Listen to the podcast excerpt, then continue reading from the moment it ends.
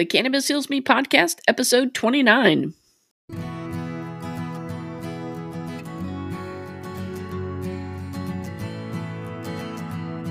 You're listening to the Cannabis Heals Me podcast, where we explore the real stories of real people who have discovered the profound healing properties of the cannabis plant in their own lives. Find more at cannabishealsme.com.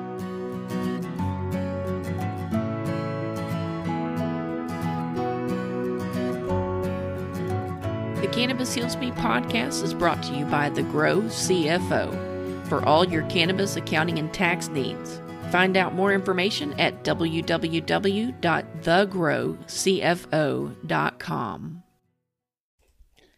Welcome back, everyone, to the Cannabis Heals Me podcast.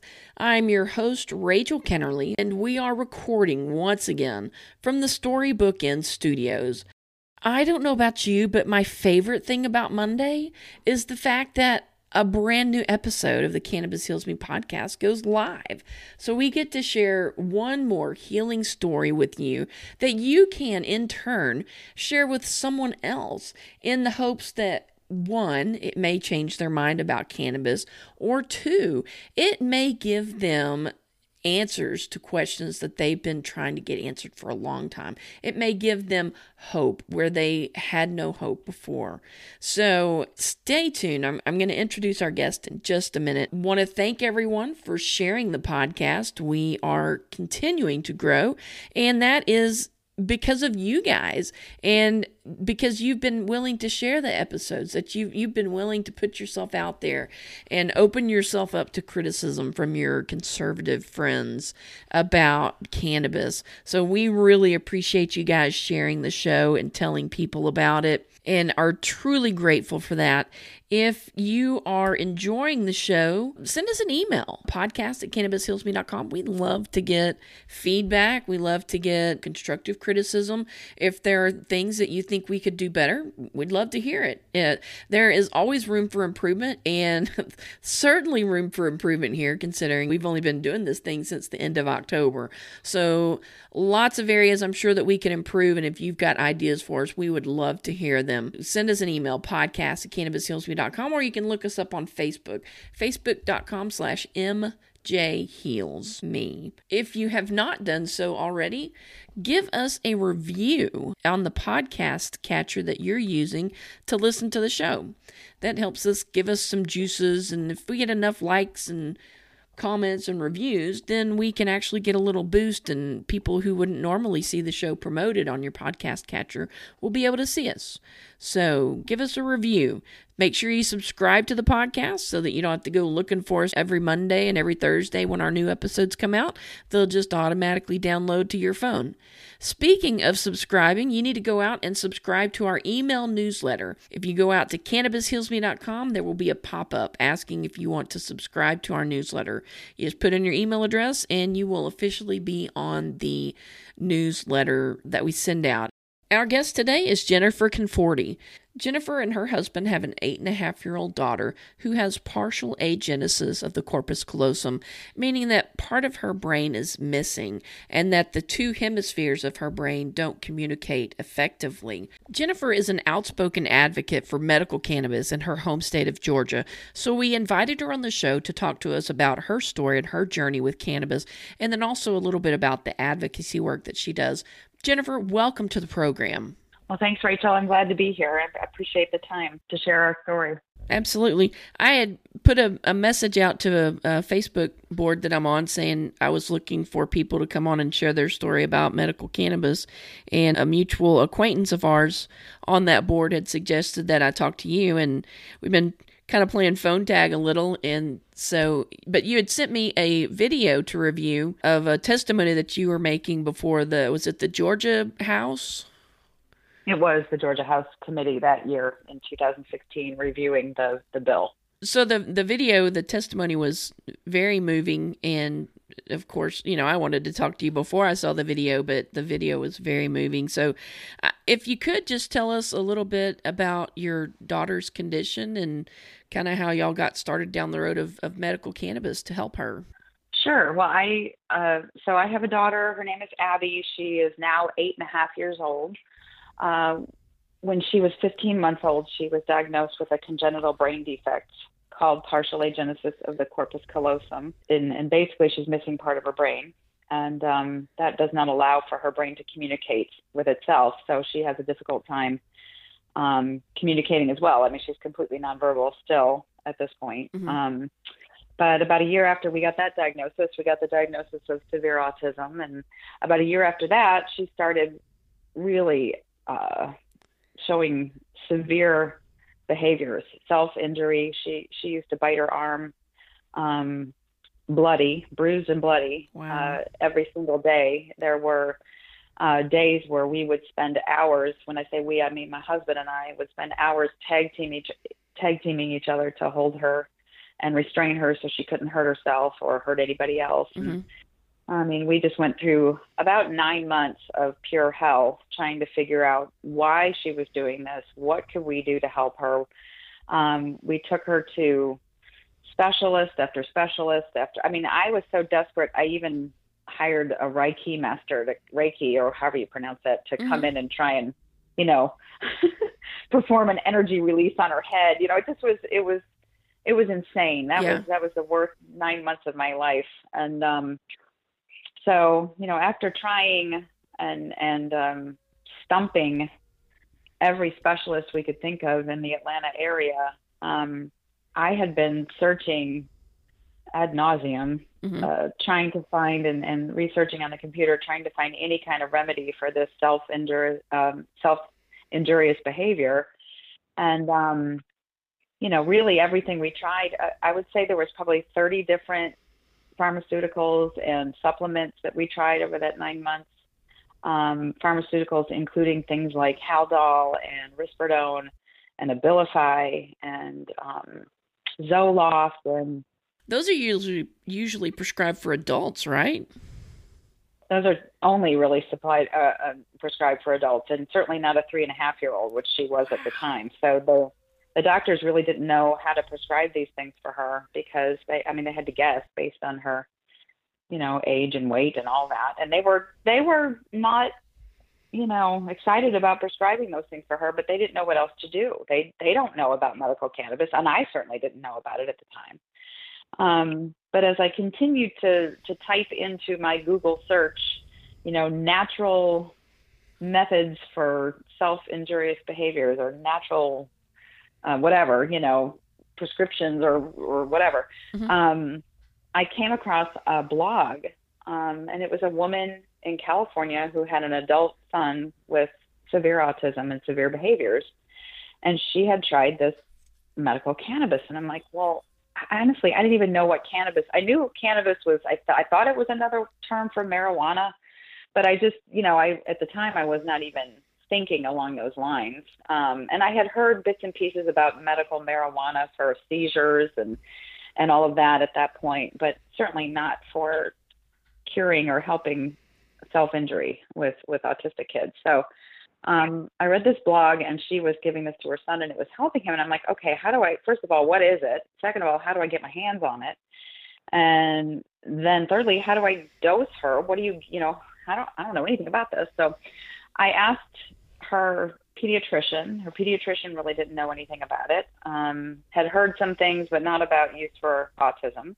I asked her uh, neurologist. He didn't know anything about it. Um, a little bit in piece, bits and pieces about seizure disorders, but certainly not autism or or corpus callosum um, issues. So, um, so I set about the course of calling people that I knew to try and find answers. And I knew of a woman in Oregon who had been at the site of the Vaxxed issue, which is, I don't know if you're familiar with that, but the anti vaccine campaign about mm-hmm. seizures and autism, which is just one boat I've never chosen to get on because I've been too busy on the cannabis boat. So, You're already um, lumped in with one set of crazies. Yeah. Yeah. now, now oh, I'm not funny. saying I'm you not saying phone calls. yeah. Well, I'm not saying because I have a friend. I'm not saying that I the anti-vaxxers are crazy. That's that's not my. But that's what the perception is. Well, the perception is that, and it's unfortunate because they may have a point. I just I know for sure, in my opinion, uh, from what I've seen from my own daughter, I know she's she had the full regimen of vaccines, but I know where her disability comes from. It's right there in plain black and white at an MRI, so I know what's going on with her. But anyhow, that aside, so I called her and she said, You need to talk to this woman in Texas. And I called her and she said, You need to talk to this guy in California. So I called him.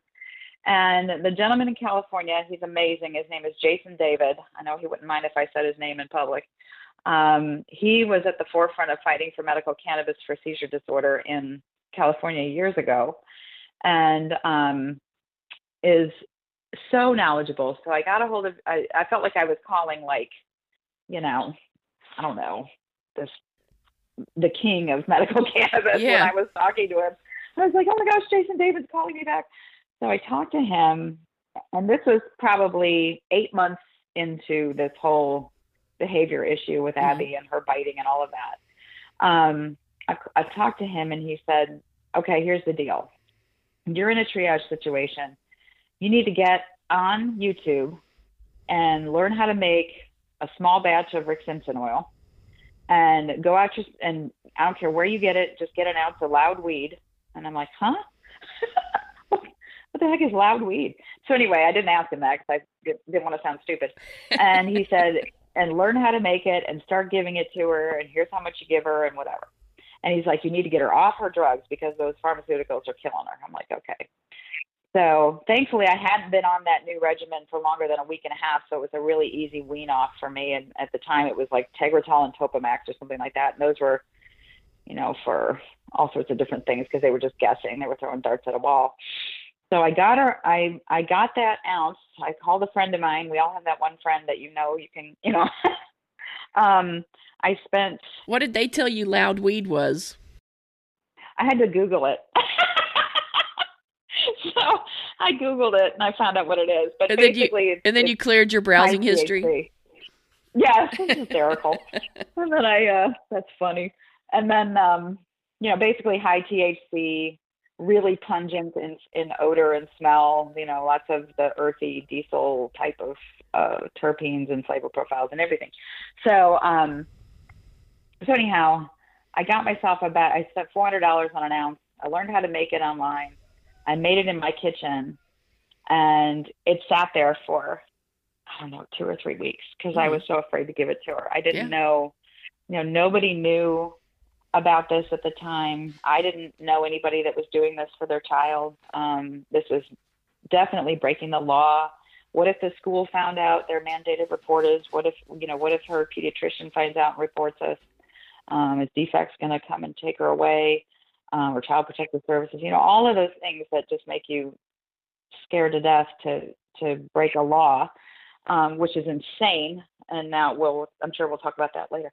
But um, anyhow, I ended up after a few weeks, um, Abby, uh, I went to pick her up at school, and she was being carried out by three of her teachers, like a, you know, one at her arms uh, and shoulders, the other one at her waist, the other one at her feet, because they had wow. had to restrain her the entire four hours of school that that morning. And she's three and a half at this time. As she had just turned four, literally wow. like five days before. Yeah, five days before. So I said, "That's it.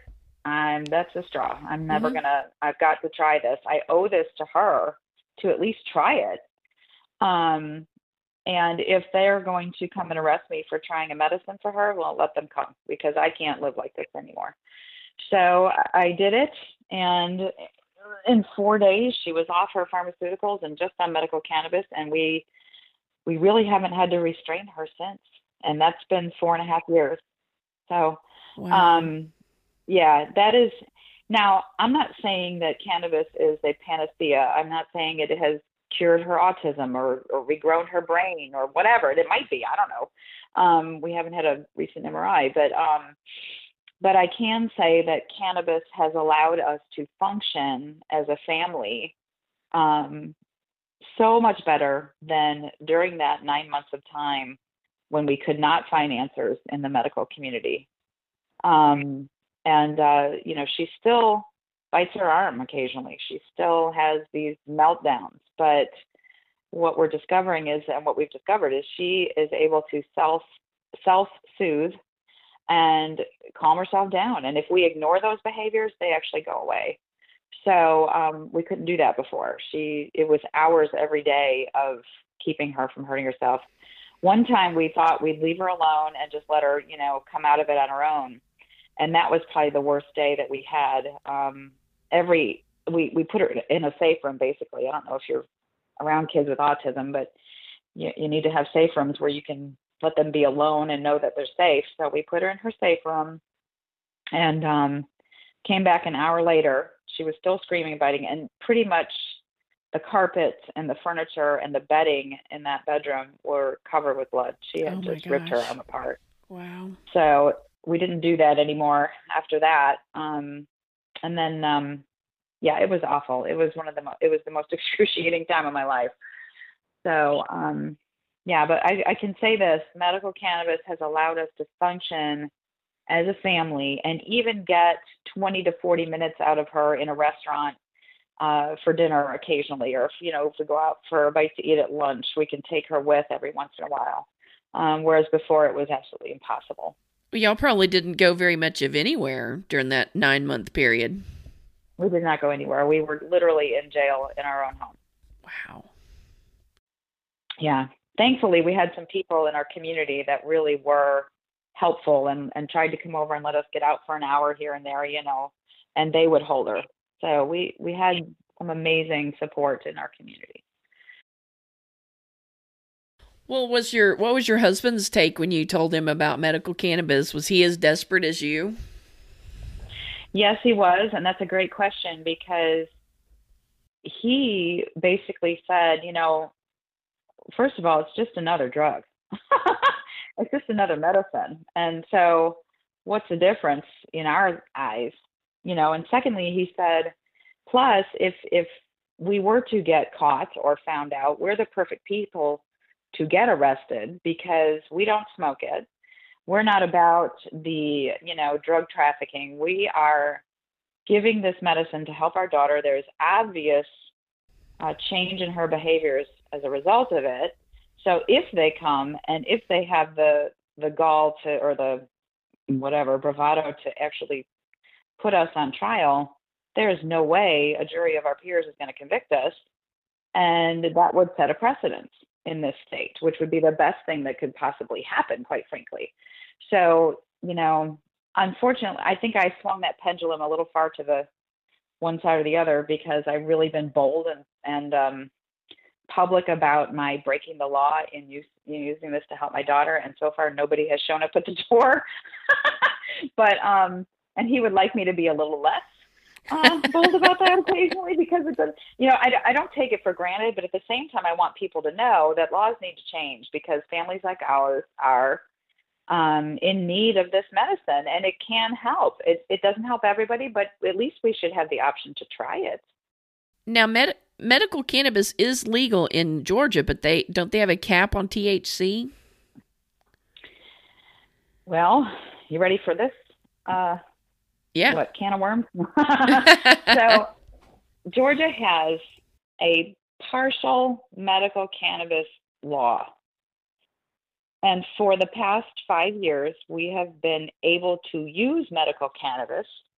Up to 5% THC is considered legal in basically like a tincture. So we can't use concentrates or anything like that. Um, so, and it has to be 5% by volume, I believe, of the actual medicine. Um, and um, but they've given us no way to safely access or legally access this medicine. So for the past five years, even though we can have a medical cannabis card that is issued by the Department of Public Health in, the, in Georgia, we've had no legal way to access it here. We've had to continue to break the law to get it. So I can't tell you how many parents have called me since I came out of the canna closet and testified three years ago? I have had hundreds and hundreds and hundreds of parents contact me asking, "How do I get this? I, I want to try this for my child." Um, even to the point where I've I've had cooking classes in my house to show parents how to how to make it and oh, wow. you know help them with dosing and um, I've also connected them with other individuals in the state who have decided to break the law and either make cannabis or get cannabis from other states and bring it in and distribute it here. Um, so there still has been this massive underground network of, you know, parents and individuals with disabilities um, trying to find the medicine. And, you know, being a part of helping parents find that medicine is just, I mean, it's been crazy. So this year, we, um, when I say we, it's not really me because I have not been at the ca- at the Capitol but once or twice this year. But there have been a whole group of parent advocates, along with other legislators um, at the Capitol, who have finally written a safe access bill here in Georgia, cultivating, dispensing, you know, cultivating, manufacturing, dispensing uh, medical cannabis. However, it's still not full medical because they have not lifted the 5% THC.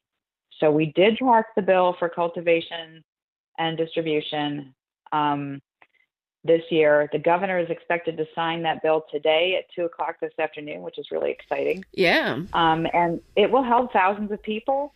However, it does not help me in our situation. My my daughter's uh, medicine is much higher concentrated with THC, and um, I was really hoping to be able to have a full medical, you know, dispensing and all that kind of stuff. But they will not allow the dispensaries that will be allowed in the state of Georgia will not be selling any kind of plant material.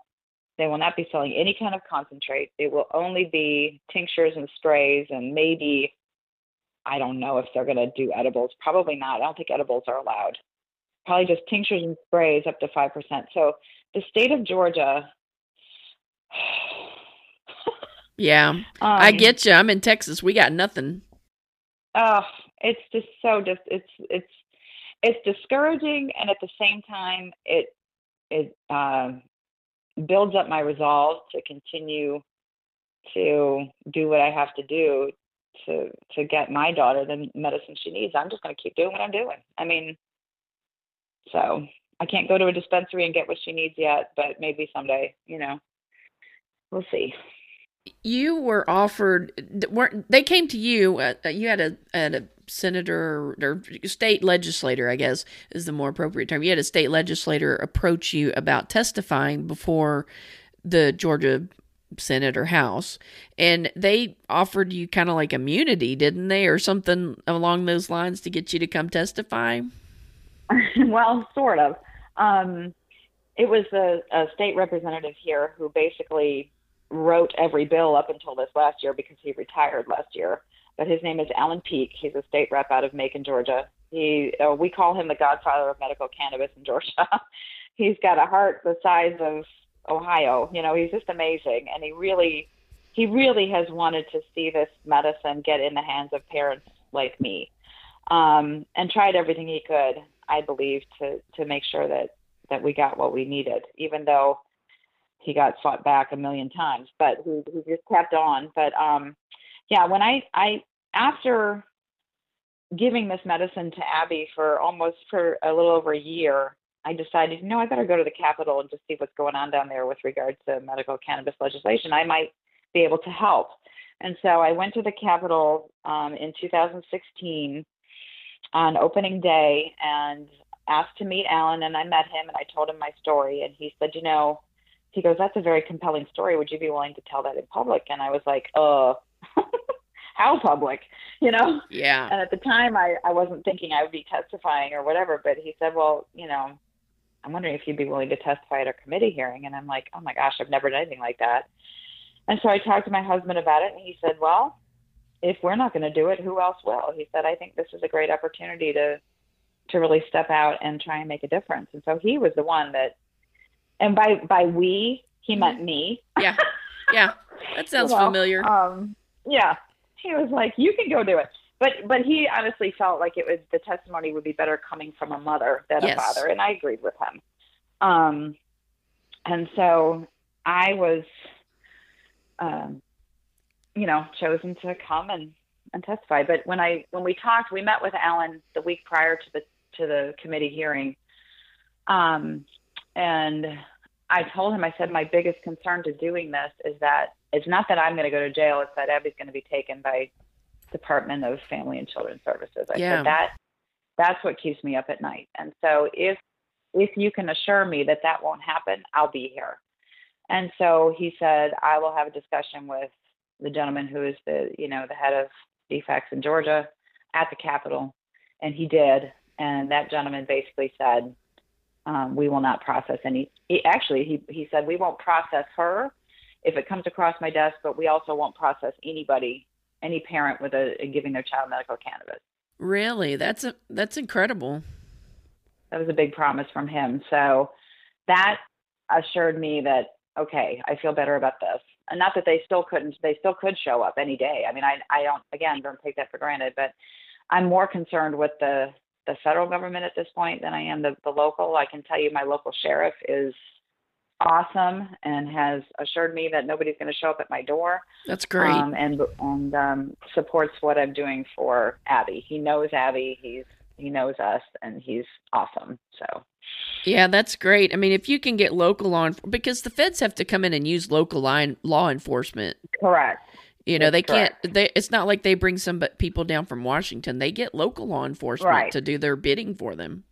They sure do. Yeah. So that's that's incredible to hear that you've got a um, a sheriff there who's willing to stand up and protect his his citizens and and do his duty. And he really is. I mean, across the board, he is supportive of his people. So we are very lucky to live in this county in Georgia. That there was a reason we moved to this county, and I'm super glad we did. so on the new law that's written, are there any protections written in for parents that are using this for for their kids, or is it is do they still have that fear of of family and protective services coming in and taking their kids? Well, apparently, so if you have the medical cannabis card from the Department of Public Health here, you are considered protected. Okay. Um, you have to apply, you know, for that uh, with the, your actually your physician needs to register you. So that way they have a physician's hand saying, yes, I believe this patient needs this medicine. And, um, you know, other people that are mandated reporters know about it. So, yeah, I, I mean, honestly, if somebody came to my door and I showed them the medical cannabis card, I would be okay. Even they would, they're not going to test what I'm giving her. You know, they're not going to see and test it. So I'm not worried about that. I don't think they are. I can't imagine they're running around with cannabis test kits. yeah, yeah, exactly. The, the cops don't even even have those, so I doubt CPS does. Exactly.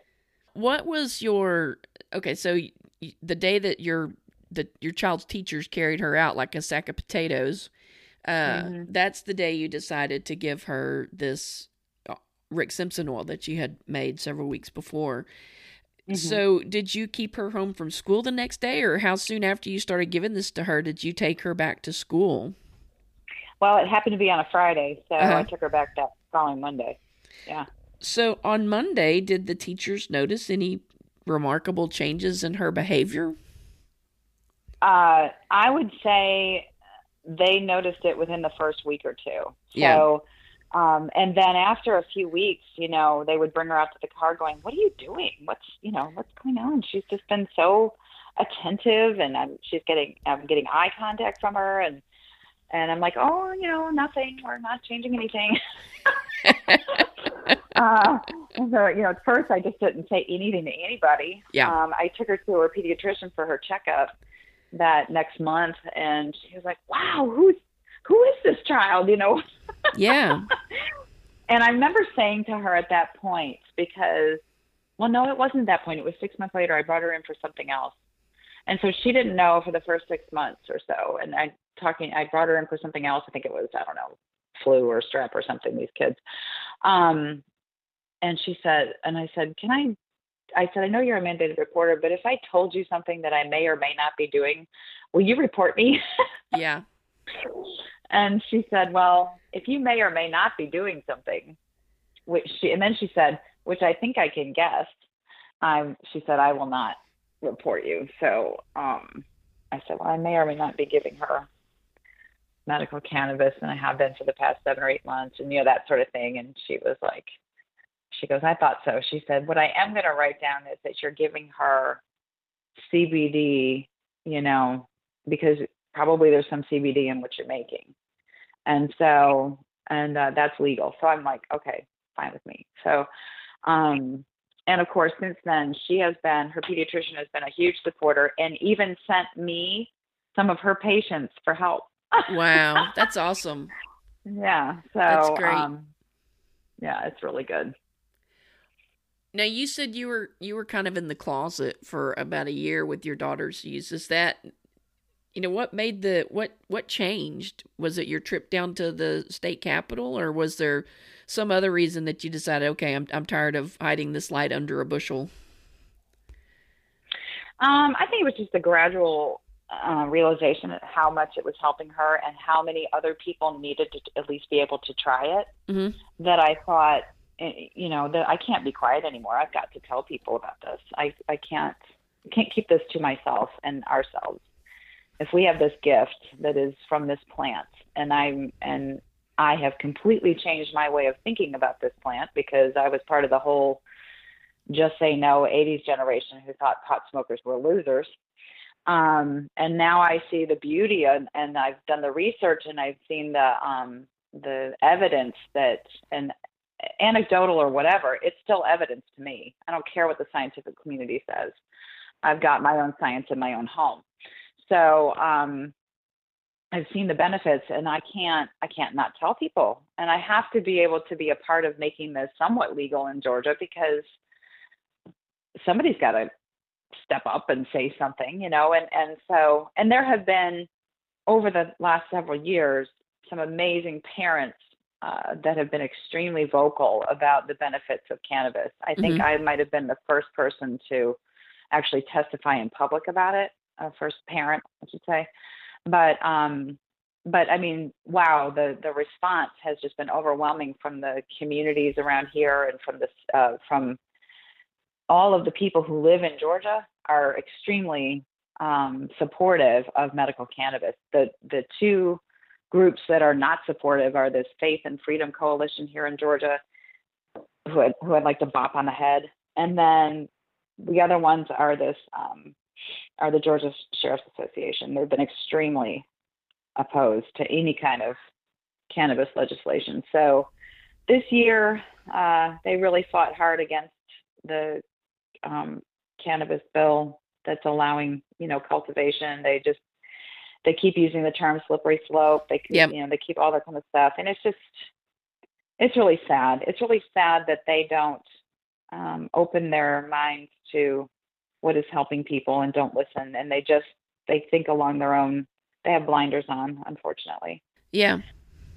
Yeah, they just they they're just so stuck in that mindset and it's like, you know what, the people that that want to use this plant to get high, they're out there doing that anyway. They don't care what the law says. But what you're doing is you're keeping this medicine out of the hands of desperate parents, out of the hands of desperately ill people. Mm Mhm. Yep. And that is it's really that's a shame to me. Um and they they should be ashamed of themselves, I'll be honest with you. I mean, I just you know, it's funny because I um I was kind of interviewing people when I was at the Capitol on Sine Die, which was the last day of, of session. Um and I think the second time I went this year. so I was like I, I got there for the last day. Um but anyhow, I had surgery, so I just I couldn't make it uh, during session. But anyhow, so I tried to interview these folks, you know, just to get their opinion on why they feel the way they do in opposition for medical cannabis. And I asked three of them. Yeah. Uh, one from Faith and Freedom, another from a, an organization here called Let's Get Clear Georgia, which is ridiculous, um, and another one from the um, Baptist Georgia Baptist Association. I can't remember exactly what organization it is, but anyway, um, and all three of them declined to be interviewed by me.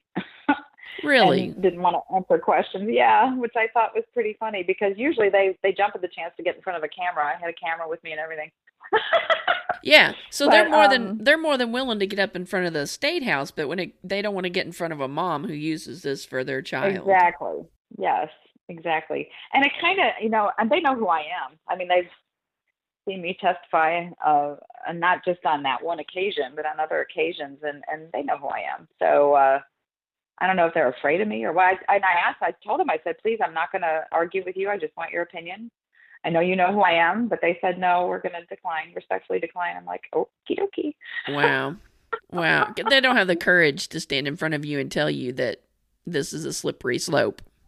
Yeah, which makes me think, wow, you you know, if you don't say something, Mm-hmm. that leads me to believe that you're you really don't believe in what you're fighting for. So why wouldn't you say something to whomever?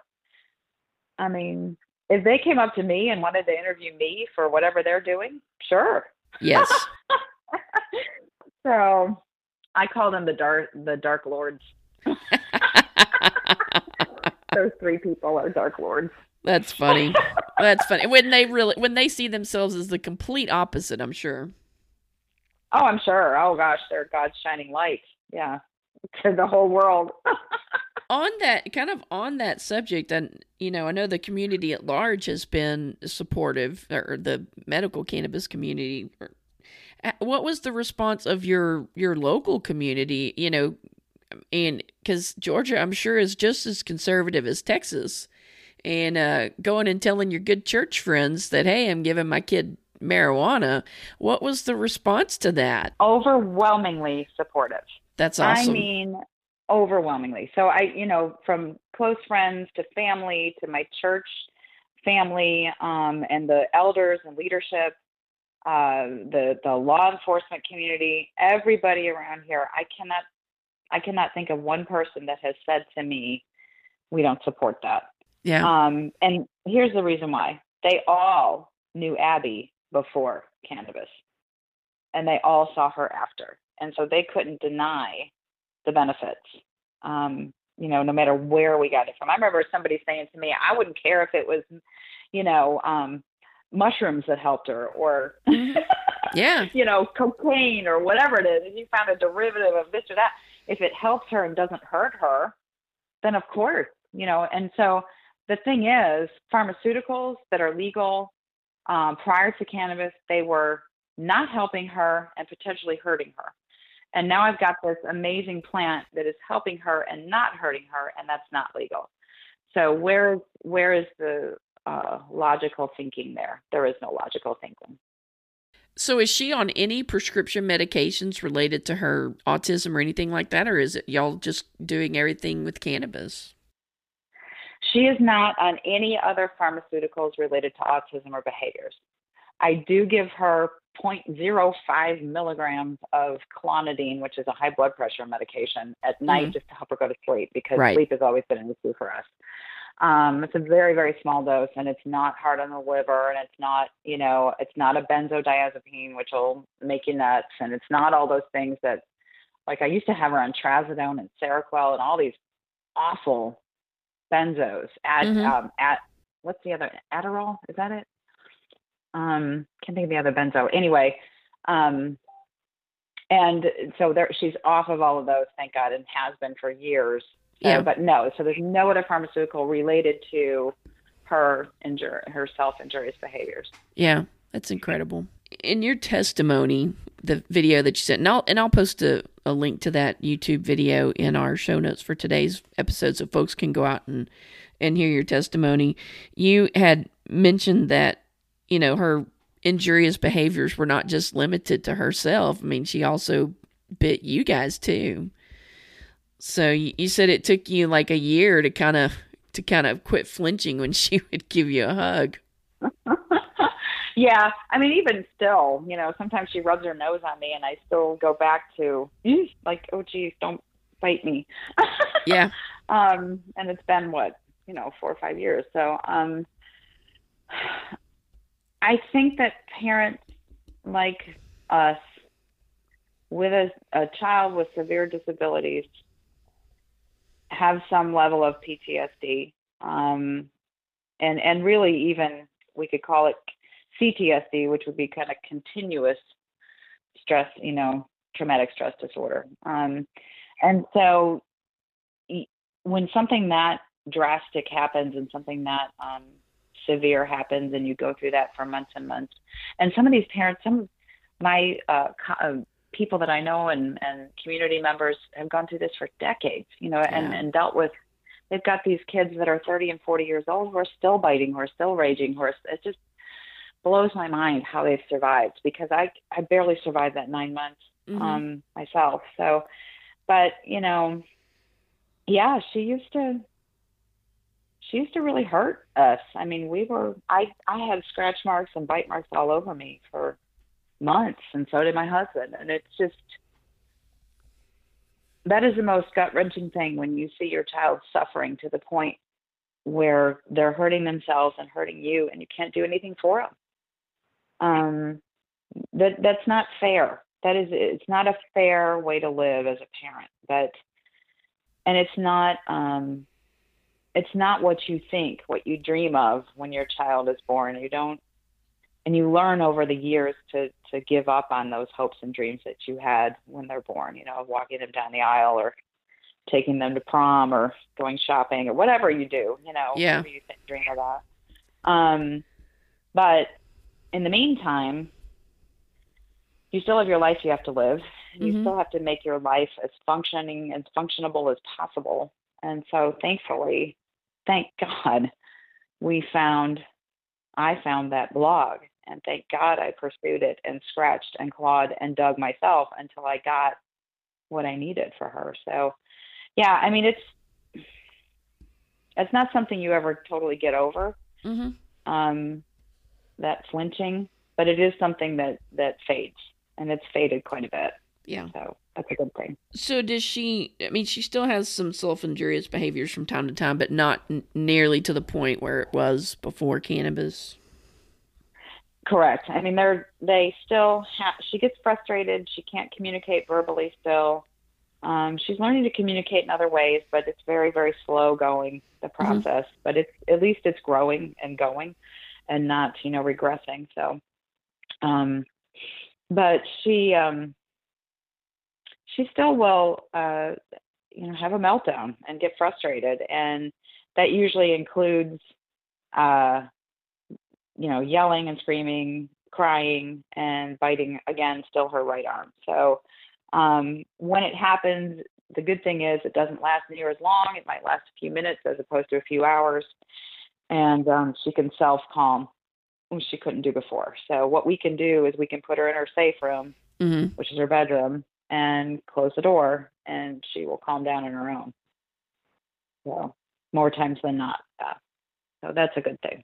Yeah, instead of having to restrain her for hours at a time. I, I mean, I can't imagine how mentally and physically exhausting that must do be to do that day after day after day, let alone for nine months.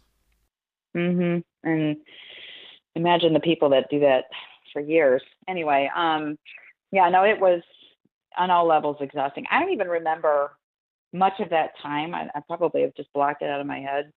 Um and thankfully life has gotten so much better that we, you know, don't have to continue to live it. Yeah. Um, but occasionally some of those thoughts and reminders come back, you know, the overwhelming desperation of it all.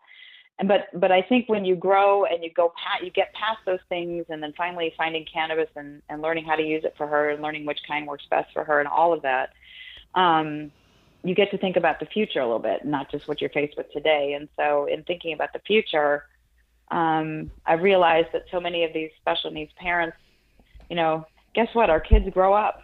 yeah, that's true. They're not, you know, eight forever, and um, we need to plan ahead. So uh, I'm going to do a shameless plug, if that's okay. Absolutely. You plug away. but we, I have a couple years ago decided to create an organization called Two Sparrows Village, and Uh-huh. it is an organization, nonprofit organization, and our goal is to build communities truly integrated, inclusive, reverse inclusion, uh, neurodiverse life plan communities for adults with disabilities. So, um, you know, including a place to live, a place to work, a place to learn uh, and grow and achieve the level of independence that they can achieve. So, Wow, that's um, awesome. I have an ama- yeah, I'm excited. We have an amazing board of directors. We have an amazing um, group that's really working hard to make this a reality um, in the South counties of Atlanta, Georgia. So we're really excited about that. Well, where can folks find? I'm assuming you probably have a web page for that somewhere or Facebook. I or do. It's, yeah. Well, both. Um, it's two. The number. It's spelled out T W O. sparrows, like the bird, but with an S at the end, two sparrowsvillage.org. Um, and that is our website. And then if you go on to Facebook, just look up Two Sparrows Village community page, and uh, you can ask to join that. Mm-hmm. So if parents that are interested, they've got kids with disabilities that are interested in that, is that the best place for them to go? It is. I mean, they can email me at jennifer at twosparrowsvillage.org as well. Um, we are in the beginning stages of the development and our executive and developmental planning. Um, so, you know, we've only been, we are a fledgling nonprofit. We've been in, in business with the IRS for about a year and a half, mm-hmm. but we've already, already raised uh, enough funds to hire a executive and, and developmental planning consultants, and we are very close to um, creating a relationship with another organization in our county um, to purchase land mm-hmm. and or lease it. So once we have the land uh, in our pocket, we can actually move forward with land development and usage, and then really hit the um, the money search yeah. road yeah. hard and look for funders, you know, that are interested in funding big projects like this. Yeah, that's that's really incredible. Is there anything similar to what y'all are doing out there uh, in other states? Um, there is, and many of them are uh, started by parents like us who have had no other choice because federally, uh, you know, funding for um, used to be called um, well, these centers for adults with mental retardation is what they used to be called um, years ago those uh, federally funded uh, group homes and or whatever are unfortunately no longer. So parents like us have had to take matters into our own hands and just start these organizations. Um, but some have been around too for years and years. It's just they're very few and far between. There's actually one that just started in Texas, um, where you are, but down I think in Austin area or San Antonio, I can't remember where. Um, that state is so big, but it's called Daymark Living, and they have a beautiful facility. It's absolutely beautiful. They just opened, um, and um, but they are not a nonprofit; they are a for-profit, so they have a, just a different, you know, model, which is fine. Um, we have a couple here in Georgia, but they're geared toward a different uh, resident base um, than what we're thinking.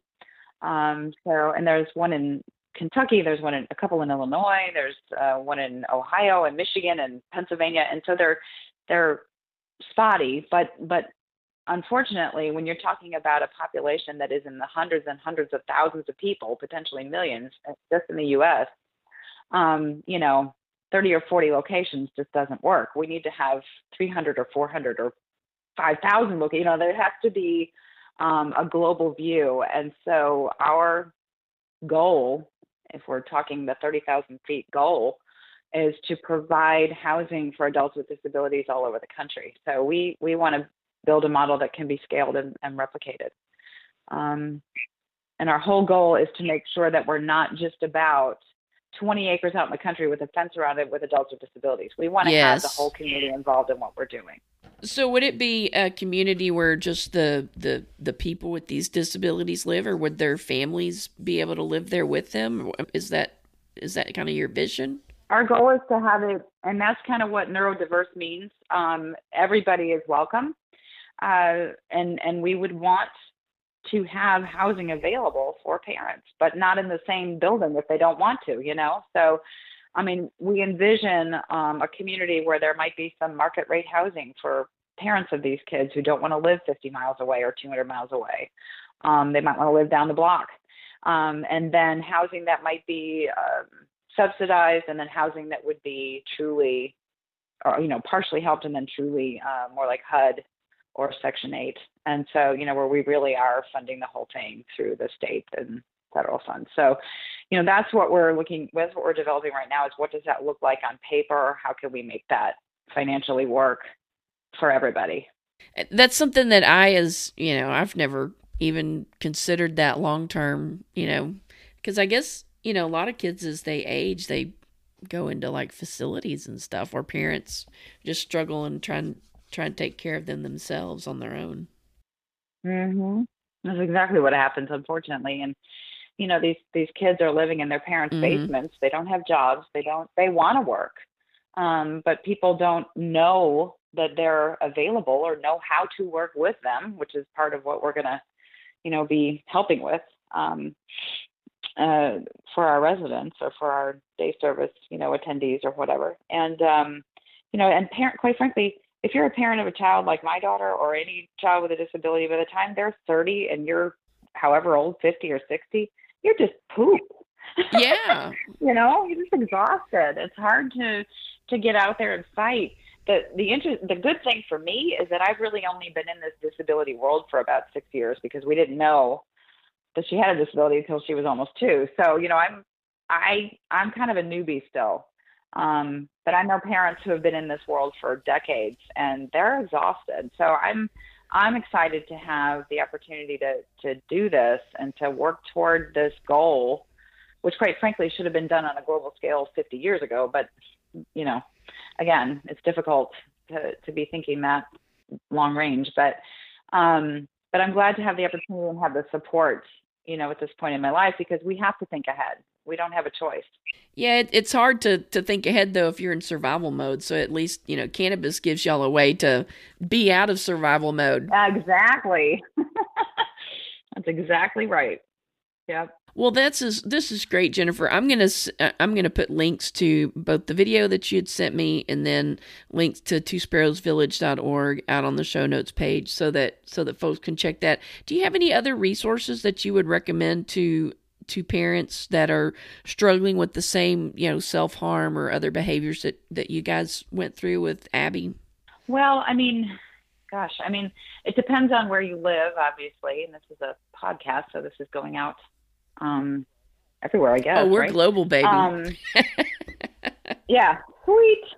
Um, you know, but there's there's a ton of medical cannabis suppliers mm-hmm. now um, there's a lot of really great, you can try different things. You can try different medicines and different concentrates and all of those things um, through these companies. If you're in a legal state, if you have a, if you're in a state that has dispensaries, I mean, they, the dispensary owners should be well aware of what works well for kids with autism and with self-injurious um, injurious behavior. So um, if they're not, honestly, there's really no one site to go to for help. I mean, I, I'm unfortunately, I should probably create one in my spare time. Yeah, right.